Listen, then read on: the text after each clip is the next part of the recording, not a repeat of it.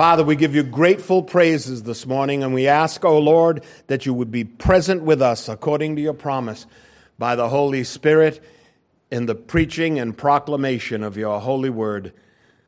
Apply it to our hearts and nourish our souls with it in Jesus Christ, we pray. Amen. You may be seated. All right, I'm going to ask you this morning to open your Bibles with me once again to the book of Proverbs, penned by the great King Solomon, renowned in his own time for his wisdom. People came far and wide to hear the wisdom of Solomon, most famously the Queen of Sheba. If you go back to the Gospel of Matthew, he actually refers to that, and of course, in the books of First King and other places. And so I'm going to read to you this morning from chapter 3. I'm going to read the first 13 verses verse 1 through 13, chapter 3 of the book of Proverbs. So turn there with me now. And so Solomon writes, My son, do not forget my law. Let your heart keep my commandments. For length of days and long life and peace they will add to you. Let not mercy and truth forsake you. Bind them around your neck. Write them on the tablet of your heart, and so find favor and high esteem in the sight of God and man. Trust in the Lord with all your heart, and lean not on your own understanding. In all your ways acknowledge him, and he shall direct your paths. Do not be wise in your own eyes. Fear the Lord. Depart from evil. It will be health to your flesh and strength to your bones. Honor the Lord with your possessions and with the first fruits of all your increase. So your barns will be filled with plenty and your vats will overflow with new wine. My son, do not despise the chastening of the Lord, nor detest his correction, for whom the Lord loves he corrects. Just as a father, the son in whom he delights. Happy is the man who finds wisdom and the man who gains understanding. O Lord, let us be happy this morning, Lord. Let us be joyful as the byproduct of having internalized godly wisdom for our lives and for your honor. And we pray in Jesus' name. As always, amen. If there was ever a memory verse in the Bible, it's got to be Proverbs 3, 5, and 6. Trust in the Lord with all your heart. Lean not on your own understanding. In all your ways acknowledge him, and he shall direct your paths. Trust in the Lord with all your heart, and he shall direct your paths. Now, I wasn't really clear what I was going to preach on this morning. I had a couple of things. When you start reading the Bible, you, you get into uh, in midweek and you're reading something really potent, you go and you say, That'll preach. And people will love to hear that exegeted from the pulpit on Sunday morning. And I had a couple of places I was going to preach from Romans 8 this morning. I love Romans 8. And I, but something happened during the week. I had already looked over these verses. We had talked about them also in, um, in the Friday prayer meeting, and a couple people brought them up, right? And um, you see this trust in the Lord with all your heart. Well, Karen and I, as we often do, pulled into Trukey's parking lot, the local grocery store. And we parked behind a car that had a bumper sticker that said, Believe in yourself. And I'm thinking, wait a minute. The Bible says, don't believe in yourself, believe in God trust in him. But here's, here's how it was written. I pulled right up behind this car, and there was the bumper sticker. She had a lot of bumper stickers. I say she, I'm assuming it was a she. Such a chauvinist. But anyway, I pull in, I pull in, and it said, believe in yourself. But the B in believe, B E, was big, and the U in yourself was big, so it also said, be you. Great advice.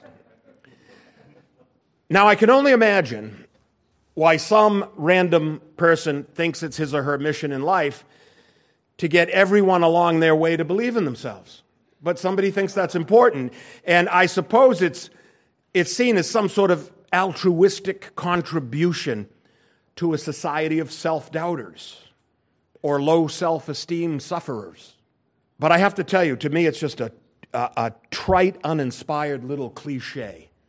And I'm going to belabor this somewhat this morning because I honestly don't know how you apply it. Now, believe me, I get why you believe in yourself to some extent, and I'm going to, I'm going to talk about that this morning.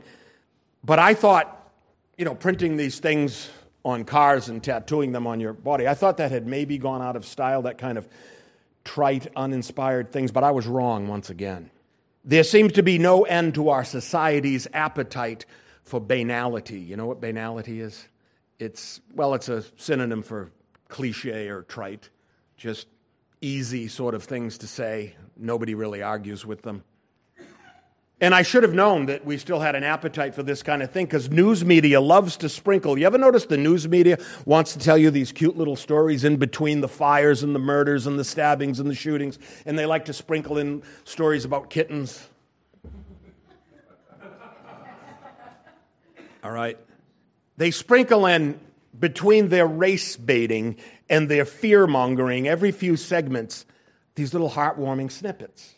This is so transparent to me. It's the, it's the hope of the news anchor that the audience will look past his personal bias and his liberal vitriol and see his essential humanity as if we're all supposed to see the footage of the veteran surprise return home from overseas or the doggy covering the sleeping baby with a blanket and forget that you just cherry picked your pet facts to distort the truth behind terrorist groups attacking Israel or policemen being defamed and harassed for doing their job. I'm supposed to forget all that because this is a nice little story of a doggy. Shameless, trite banality is the news media's way of pleading for their own humanity in the hope of increased ratings. They're such nice people. Friends, frankly, I don't need CNN or Fox News to warm my heart. It's, I'm going to tell you right now, it's a difficult thing to warm my heart. I don't think I have heartstrings per se. I don't really know what they are, but I don't think I have them because none of this stuff works on me. I see right through it. I'm way too cynical to have my heart warmed by serving up such unoriginal ditties to feed our felt need American desires. And this is where all this pablum like belief in self comes from, friends. You know, on the way to church, I see a sign on a tree in a front yard. It says, Pray for hope and work for change. Pray for hope and work for change. But my mind goes right to hope in what and change to what. Wouldn't that matter? Is just hope okay can hope in anything and just change. I don't care what you change to just change. I don't like the way it is change it. I don't know what these things mean. My guess is that if we're sensitive enough we're just supposed to know what these things mean. If we've listened to the right voices the need for hope and change are all very clear to us. You know i see the i see the other sign. I think i've told you about it says hate has no home here. How do i know that person hates me when i see that sign but I do know. It's my guess that the bumper sticker person knows the tree sign person and that they both know all these things intuitively that I don't know. And what's even more certain is that this whole felt need society is nothing new. It apparently is very old.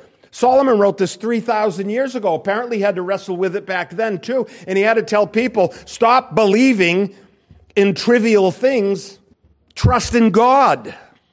God took the trouble to reveal himself in so many ways. And we want to discard that for a trite little bumper sticker that makes us look wise to somebody. It's as if our whole world is treating us like Glinda the Good Witch treated Dorothy. Do you remember this? Dorothy had the ruby slippers all along. Don't look at me like that. You do know the story, right? She had the power to go home just by clicking her heels and chanting her felt needs to the munchkin gods. She could have gone home all along. She could have chanted, Click the heels, believe in yourself, pray for hope, work for change. There's no place like home. She, she could have done this. And then the scarecrow. Friends, the scarecrow is the smartest, brainless person in modern folklore. He's the only one that asks the right question in the story. And so he says to the good witch, Why didn't you just tell her in the first place? It's like Joe Friday used to say, just the facts, ma'am. That's what he was saying to Glinda, the good witch. And just like our condescending media, Glinda said, You wouldn't have believed me. Now, if I was Dorothy, you know what I would have said then? I would have said, I would have believed you, but I'll never believe you again. In the spirit of the age, channeling Jack Nicholson and a few good men, she was saying, You can't handle the truth. Well, apparently Solomon thinks you can. You can handle the truth. And let me tell you the truth it ain't about you, it's about God. He sets the agenda, and He's not trying to figure out our agenda so He can help us. He's trying to help us by helping us figure out His agenda. So let's get to the direction and the warning of the verse. It directs us away from our own felt needs, doesn't it? It directs us away from sappy, sentimental self reliance in the spiritual realm. And I'm going to illustrate this so you never forget it. It points us directly to God as a right response upon encountering Him. And so he writes, Do not be wise in your own eyes, fear the Lord. Now, we belabored this somewhat last week. You know, the, the Proverbs are repetitive. That's why I went from chapter 1 to chapter 3. I can sort of do 2 and 3 in the same way. And that's a good thing that the, the Bible's repetitive. Uh, Peter said in, in, in 1 Peter, I speak not so much to inform you, but to remind you. And I'll never stop reminding you. In other words, he, he says the same thing over and over because he wants to make sure we have it. So God might just as well have said, It's just not always about you. Friends, you know, God has a universe to run. And if he wasn't so all powerful, I would tell you he's really very busy. um, and so he sends his prophet to tell us it's not about you, it's about me. I used to say that to my kids. I think you should say that to your kids. Kids need to know it ain't all about them, dad. You know, I always think that we get the prayers every, every year they come around. Oh, pray for so and so's finals in college. I'm like, I'll tell you what, I'm praying for the father that's paying the bill that that kid can go there and study, and that's a great luxury. How about that prayer? And so he sends us his prophet to tell us it's not all about you. You are the creature. I am the creator. What is best for you is to know my will for you. Trust in the Lord with all your heart the prophet has no confidence that anyone will benefit by a religious belief in self. And I have to tell you that such things as belief in self, they really need to be explained to me. What does it mean? I'm not sure why we have to work at a thing that seems to me would be so automatic. You remember Jesus said, Love your neighbor as yourself? Friends, the saying takes for granted a certain level of self love. If you despised yourself and loved your neighbor as yourself, you would despise your neighbor. It's a natural thing to have self love, a recognition of self worth, a certain amount of self esteem. And even Christ recognizes that. There's a certain amount of natural love of self which we must allow comes with a belief in our own essential worth and goodness. And there must be a residual level of trust in our own judgments, or we wouldn't make judgments. We'd be paralyzed from making any decisions, but we're not. If I never saw that bumper sticker, I would still know how to decide things and trust in myself. It's a natural thing. I don't need an urging for that. It's this belief in, as far as that goes, I'm with you about self belief. But what does belief mean in the religious sense? Does believe mean believe in your own existence?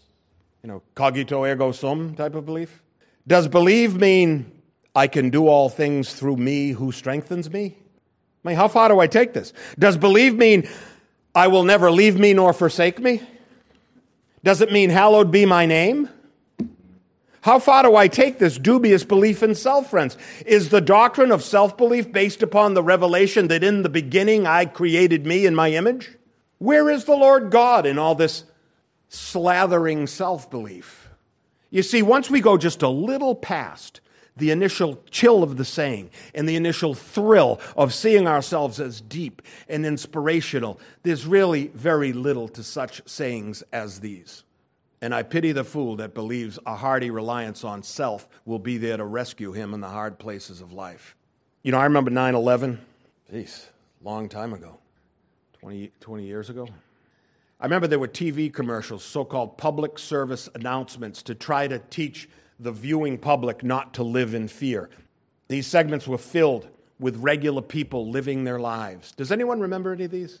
I remember one Swedish girl I used to kind of make fun of this. It's one Swedish girl on roller skates. She'd be twirling in a skate park. And she stopped and looked at the camera and said, I'm going to fight terrorism by being myself. And I thought that was, I got why they said that. Don't live in fear, be yourself, all of this. But I thought, I'm going to fight terrorism by being myself. Can you imagine Al Qaeda going, let's get out of here? The Swedish girl's being herself. What do we do? I thought it was trite then, and I still do, but at least there was an element of resistance to imposed fears upon society. Where were these announcements during the COVID era? Just be yourself. How, how about this? Just express yourself. You weren't allowed to. All of a sudden, be yourself didn't rescue you in the hard place. Wasn't about that, was it? Friends, I'm going to say what I always say to you. The church has a responsibility and they don't have to take our rights if we're willing to give them up. And you don't need a First Amendment to say nice, agreeable things. You need a First Amendment to say things that the powers that be don't like. That's what it's for. Let's not forget that. So, where were these announcements of be yourself during the COVID era? We were made to feel nervous at best, petrified at worst. Where is this stiff upper lip, look the fear in the face philosophy? Where was that? It was gone, but a few voices. In fact, don't look the public in the face. Don't even dare to. Hide your face and show the symbol of your fear on your face. And don't dare resist the mandate, or we'll really show you what to fear. There are preachers in prison in Canada as I speak for doing what I'm doing right now and saying what I'm saying right now. Do two things pray for Canada and thank God we're not Canada yet. So apparently, the belief in self religion only works against Muslim terror and not media terror. Remember when the drug companies were the enemy? Do you remember that? Everybody was going to get the drug companies under control. Now they're our only hope. What is this? Take the drug. Forget belief in self. Believe in media and medicine, and thou shalt be saved. There's a whole religion here, is what I'm pointing out.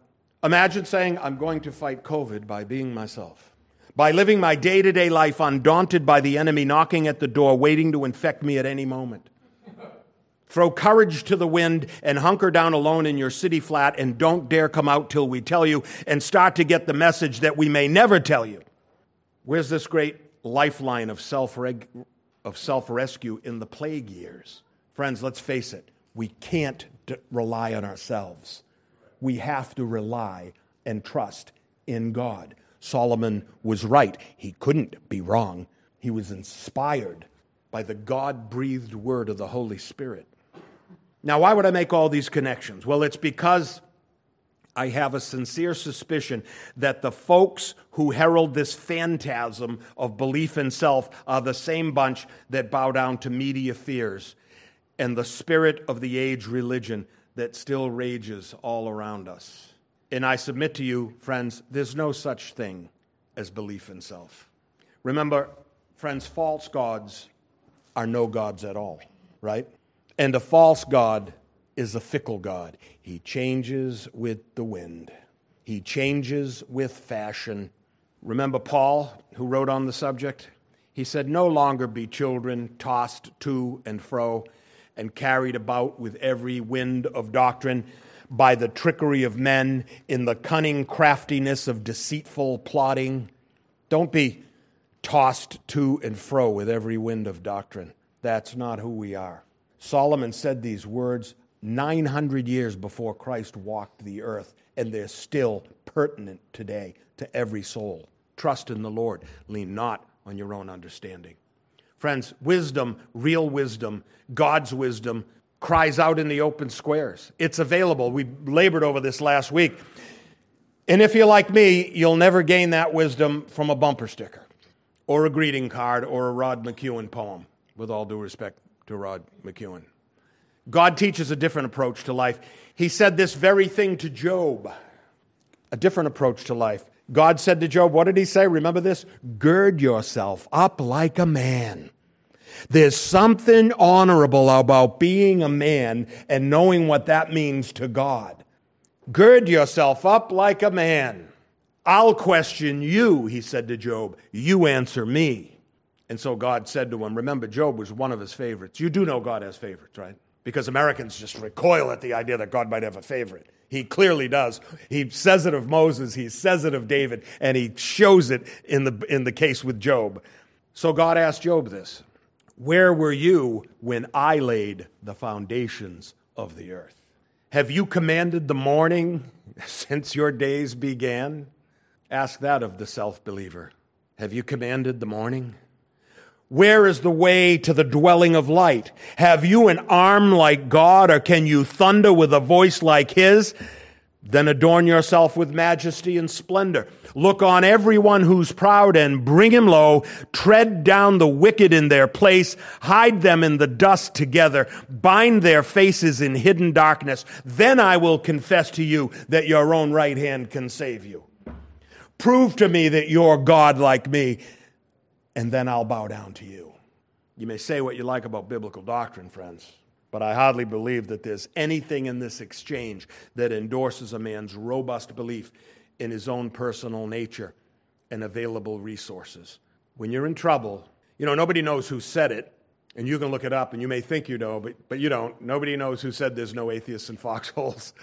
A lot of people have gotten credit, but I'll tell you this there's no self believers in foxholes. That puts you in a place where you're calling for rescue of God. Trust in the Lord, he said, with all your heart.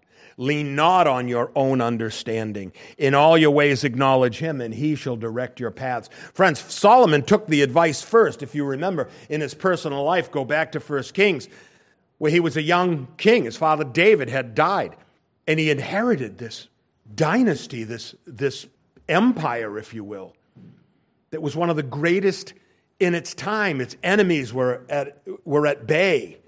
It was one of the wealthiest, probably the wealthiest kingdom on earth. And he was king and he was a young man. And what did he do? He went out before the Lord and he sacrificed at, a, at, a, at an altar and he bowed down before God and he said, I am just like a little babe. I have no knowledge. I don't know how to go out or to come in. And God said, Ask me. I'll give you whatever you ask. And Solomon said, Give me wisdom to discern good and evil, to have a wise and discerning heart.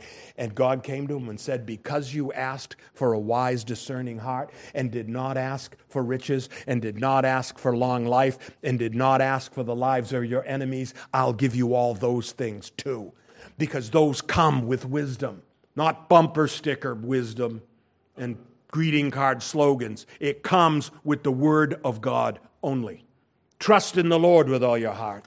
Lean not on your own understanding. In all your ways acknowledge Him, and He shall direct your paths. Friends, ask God to direct your paths.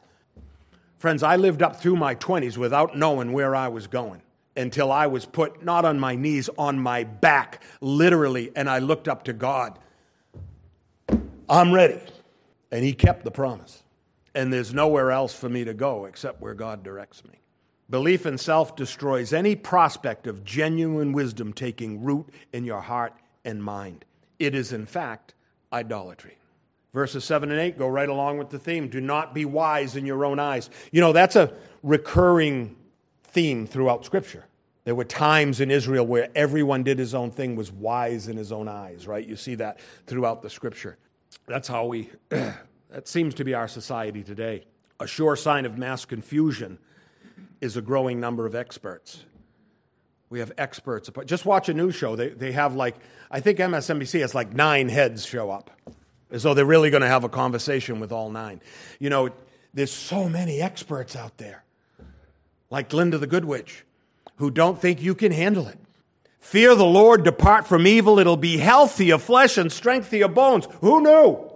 Health to your flesh and strength to your bones. And so the writer lists the benefits of a life lived with robust trust in God.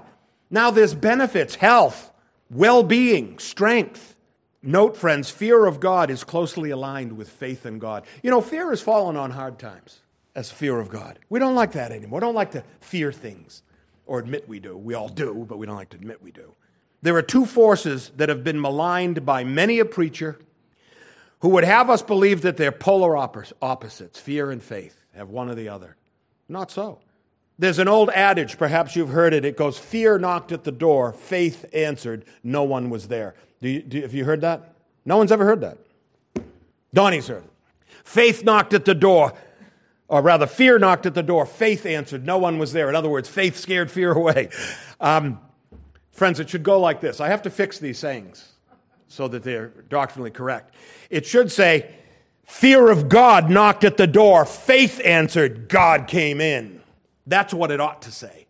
It, I would be hard pressed to try to make a linear connection between faith and fear as though one precedes the other, friends, but fear of God begets faith. I was desperately fearful for my life in the hands of God and cried out to Him, and He gave me faith as a gift so I would know how to hear from Him. And I still have both. Faith, be, fear, be, of God begets faith, and faith rightly grounded begets fear rightly grounded. No, we're not bundles of fear running around scared all the time. That isn't what it's all about. Perfect love casteth out fear, he also wrote, the Apostle John. It's an informed faith that perfects an informed fear. Friends, if I don't sin against God, I had nothing to fear. What am I fearing? Jesus said, only fear God. He didn't say don't fear God, he said don't fear man. You know, the fear of man is cowardice, and the fear of God is true courage. That's how it works, biblically. And the Lord himself taught us this. It would be a biblical absurdity to assert that faith in God drove out fear of God. They've got to both be there, friends. They're sisters. In fact, they're Siamese twins, connected, inseparable. And the child of God is guided by both of these spiritual forces. Fear the Lord, he says, depart from evil. And so the first benefit of trust in God over self emerges. The first benefit. What is it? Depart from evil.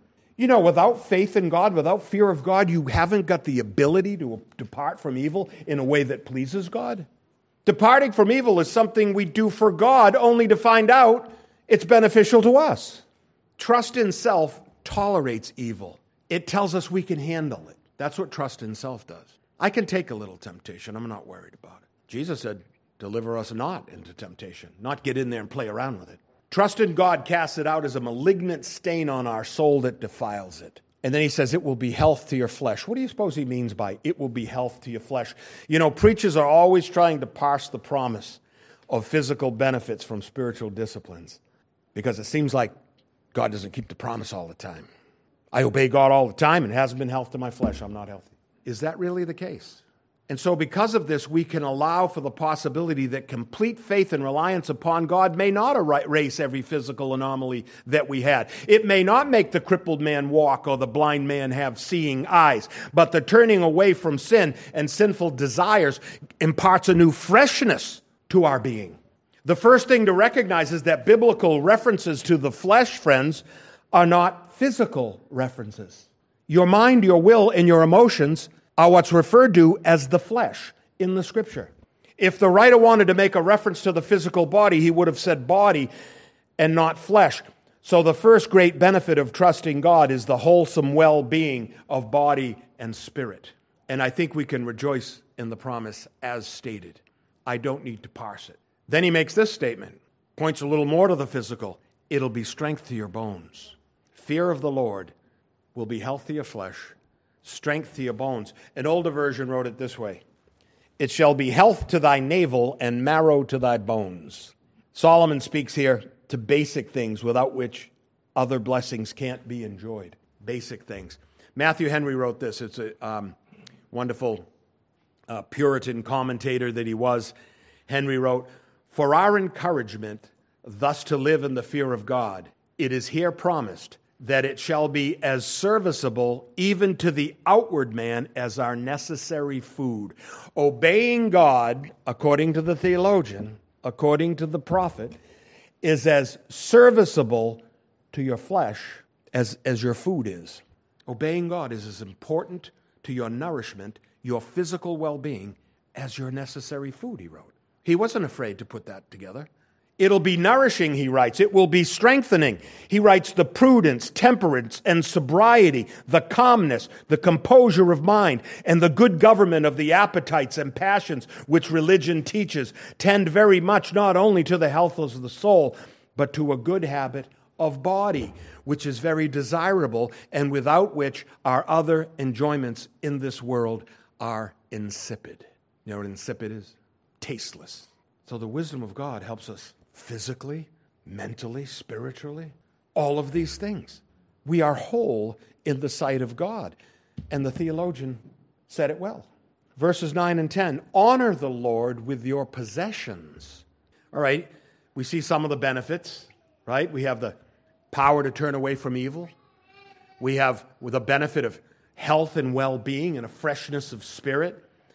Now he gives us a, a, duty honor the Lord with your possessions and with the first fruit of all your increase. What's the first fruit, friends? In ancient Israel, there was the feast of first fruits. As, as, you know, we belabored this a lot uh, in the Easter celebration because Christ, our first fruits, rose on the first uh, on the third day, right? So Christ is called the first fruits. Now, why is he called that? Because the first fruits of the crop are the, are the early produce from the crop that the that the farmers take and they give it to the priest, and the priest offers it to God. It's the best, it's the first. You don't dare eat it yourself, it belongs to God. And if you give it to God and you honor Him with the first increase of your possessions, He blesses the whole harvest. That's the deal. That's the deal. So honor the Lord with your possession and with the first fruits of all your increase. You know, the, the Israelites gave their tithe once a year, really, right? Because you didn't know, when you were a farmer, you didn't know how much was the tenth until it was all counted, right? Paul said, gather it up once a week, the first day of the week. But um, he gives us the benefits here. Honor the Lord with your possessions, with the first fruits of all your increase, so your barns will be filled with plenty, and your vats will overflow with new wine. How are your barns doing? Are your barns full? Come on, we live in Lakeville. People must have barns. I got one. If not, we'll have to come out. We have to get you some barns. Now you got to fill them with the plenty, with the produce of the field, the produce of the year and your vats will overflow with new wine. Anyone have any vats? Get some vats. If you want to be blessed, remember the, remember the lady in the Book of Kings and, and uh, Elijah said, just go out and keep getting, keep getting empty vessels. God can't use a full vessel, needs an empty vessel. And he kept filling it with the oil, and she sold the oil and, and she uh, paid off her debt. It was a great miracle, right?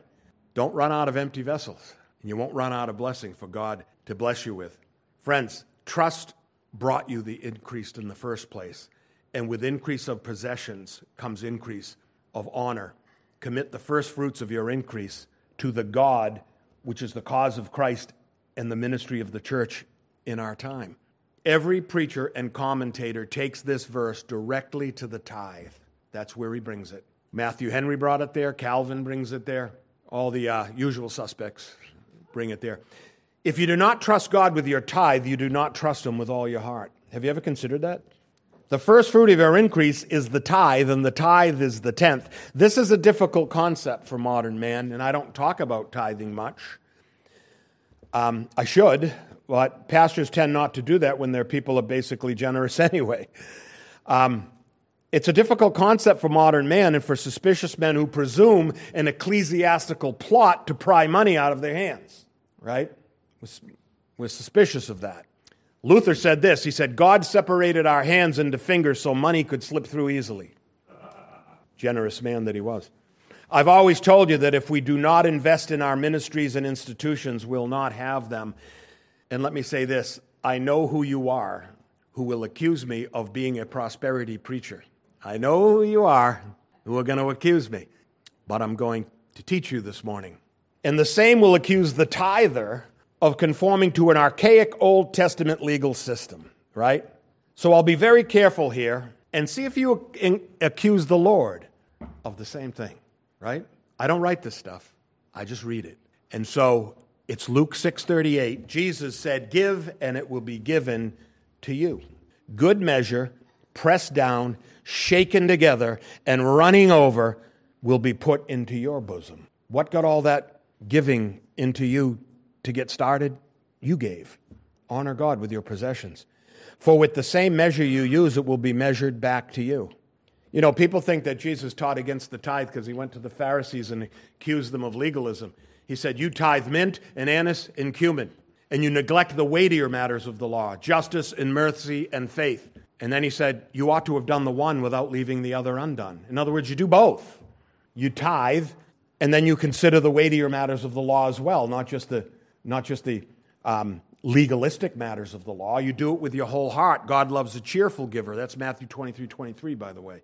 Paul wrote this. He said, But I say, he who sows sparingly will also reap sparingly, and he who sows bountifully will also reap bountifully. So let each one give as he purposes in his heart, not grudgingly or of necessity, for God loves a cheerful giver. And God is able to make all grace abound toward you, that you always, having all sufficiency in all things, may have an abundance for every good work. I'm going to tell you, when Karen and I first got married, I know I tell you a lot of these stories, but when we first got married, we were living in New York City and we decided to move back here, which was, I'm really glad we did. I just had enough of the city. I like the city to visit, I just don't want to live there. And we came back here, but that meant we left our jobs and we didn't have a job but they gave us a house. I don't know how the bank gave us a house. We didn't have a job to put down, but they did. And we went right into not being able to afford it, which I've told you many times. We started a business, and then we realized Karen did the taxes. She still does, by the way. Um, she did the taxes, and she realized that first year we owed $10,000 in taxes. That seemed like a million dollars because it was a million dollars. And we said, What are we going to do? There's no way we can pay $10,000 in taxes. We, I, I, couldn't even believe they would ask. You know, Daniel's a contractor now, he's a, he's a lawyer, he has his own business. And Karen was telling me the other day, he was saying to her, I can't believe what I have to pay in taxes. And, and he said to her, Now I know why dad was always mad. I was always mad. I'm still mad about taxes. But Karen and I decided 10 grand was just too much. We'll get an accountant. Accountant is a person who's trained in subverting the tax code. Right? But, anyways, we brought the accountant in, and she came in, and she was $90 an hour, which we also didn't have. and she came in, and she looked it over, and she went, Are you people Jehovah's Witnesses? And we said, Why would you ask that? Because you give away 10% of your money and you don't have it to give. And we were like, No, we're not Jehovah's Witnesses, but we're kind of like Jehovah's Witnesses. I didn't know what to say to her to give her the whole Baptist theology.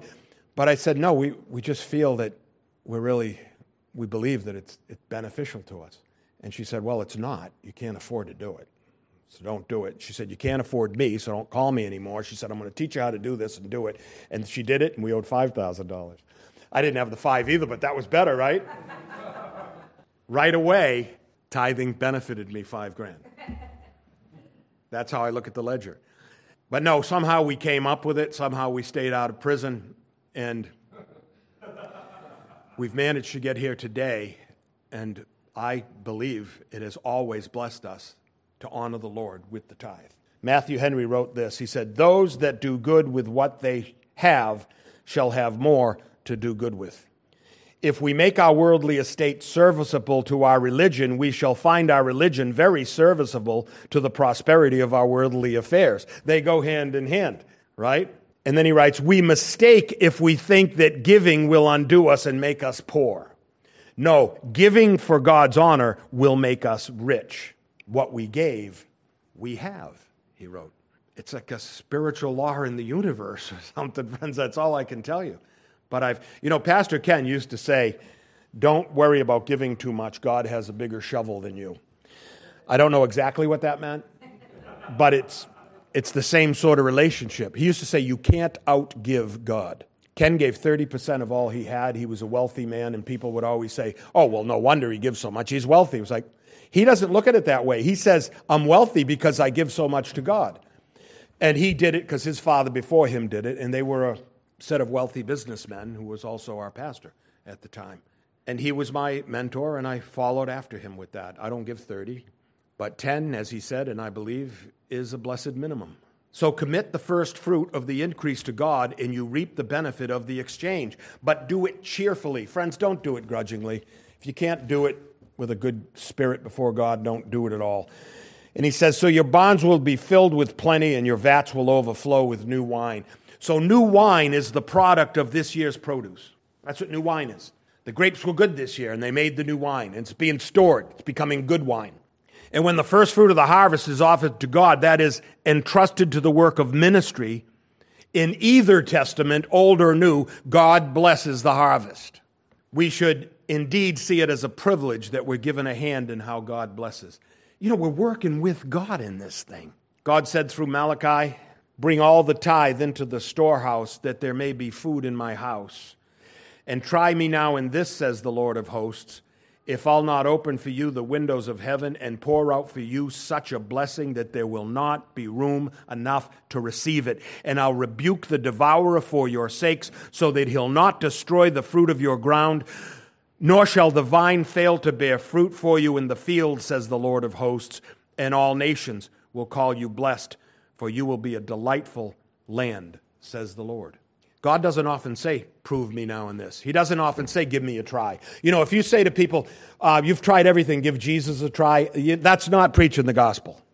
All right? That's not preaching the You don't just give Jesus a try. Well, he didn't work. You know, this other philosophy didn't work. Jesus didn't work. I'll just go to the next thing. God doesn't usually put up with that kind of foolishness, but I'm always amazed here. He goes, give me a try. Bring the tithe in. Check me out. See if I won't bless you for it.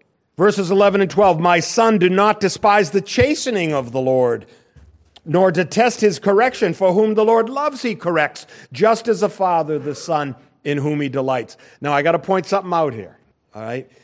Do you find it interesting that instruction regarding a father's correction follows instruction about committing your possessions to the Lord? He just told you a hard thing give your possessions to the Lord. And now he's saying, don't despise the correction of the Lord. I see a connection. Surely there's a wider scope of this admonishment than simply an urging to tithe. He, he corrects us in all things, but it seems to me the passage on correction is strategically placed next to the passage on personal offerings. And so the benefits of trust in God are enumerated here. There's health and well being, there's abundance of material blessing. There are barns filled with food and vats filled with wine. And the implication is that it's this year's harvest that has been blessed. And the faithful child of God has committed his possessions as a token of his trust and contributed to the blessings that will be shared by all and partaken of by all in the community. And so, Paul, again to the Corinthians, writes this I don't mean that others should be eased and you burdened, but by an equality, that now at the same time your abundance may supply their lack, that their abundance also may supply your lack. In the Christian community, he's talking to the local church here. He talked a lot to the Corinthians about the, the wealth class within, within the church, and he taught them how to relate to one another. And then he confirms the concept with an Old Testament adage that says, It is written, He who gathered much had nothing left over, and he who gathered little had no lack. Do you remember that? It was talking about the manna, when the manna was spread out on the land. You couldn't keep it, you couldn't store it up. You know, you couldn't hire a bunch of guys, get me some extra manna, I'll store it up, I'll sell it. You couldn't do that. It would be eaten with worms. It only lasted the one, the one day, right? Uh, it lasted two, well, lasted two days, yeah. You had to go out and get it each day. That's why we go to Trucchi's all the time. We believe you should go out every day and get the manna. But so now we're given another benefit of trust in God, godly chastening. That's a benefit, friends. Uh, children, when, you, when your fathers tell you to do something, that's a blessing from God. That's not a burden put on you to disturb your plans. It's a blessing from God. It's as a father to a son. It's the passing down of wisdom from elder to younger, from God to the children of God. Receiving the chastening of the Lord is the token of genuine trust. I won't go there now, but go to Hebrews chapter 12 and read about this.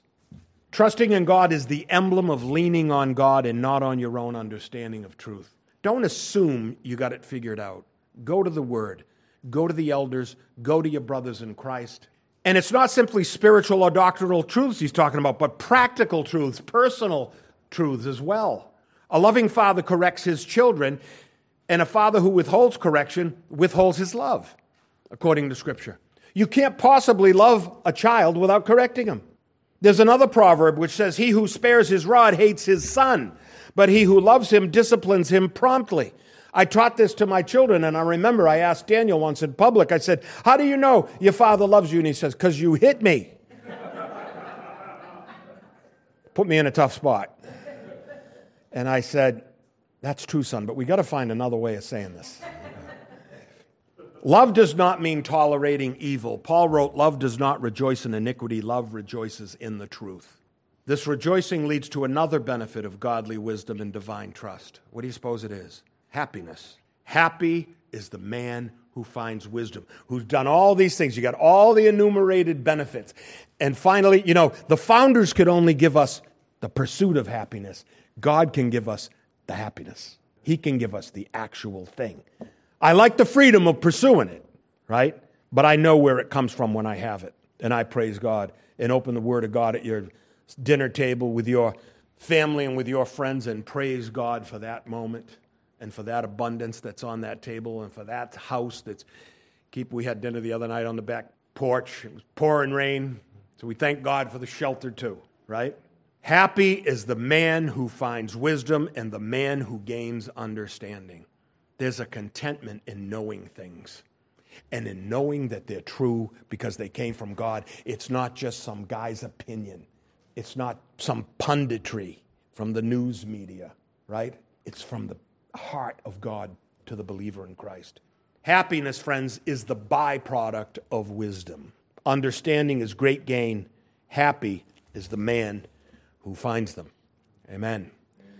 Our Heavenly Father, pour out your wisdom upon the people of God, upon the children of the earth, O Lord. If it is your will, let there be a great revival of wisdom in the land, O Lord. We pray in Jesus' name. Amen.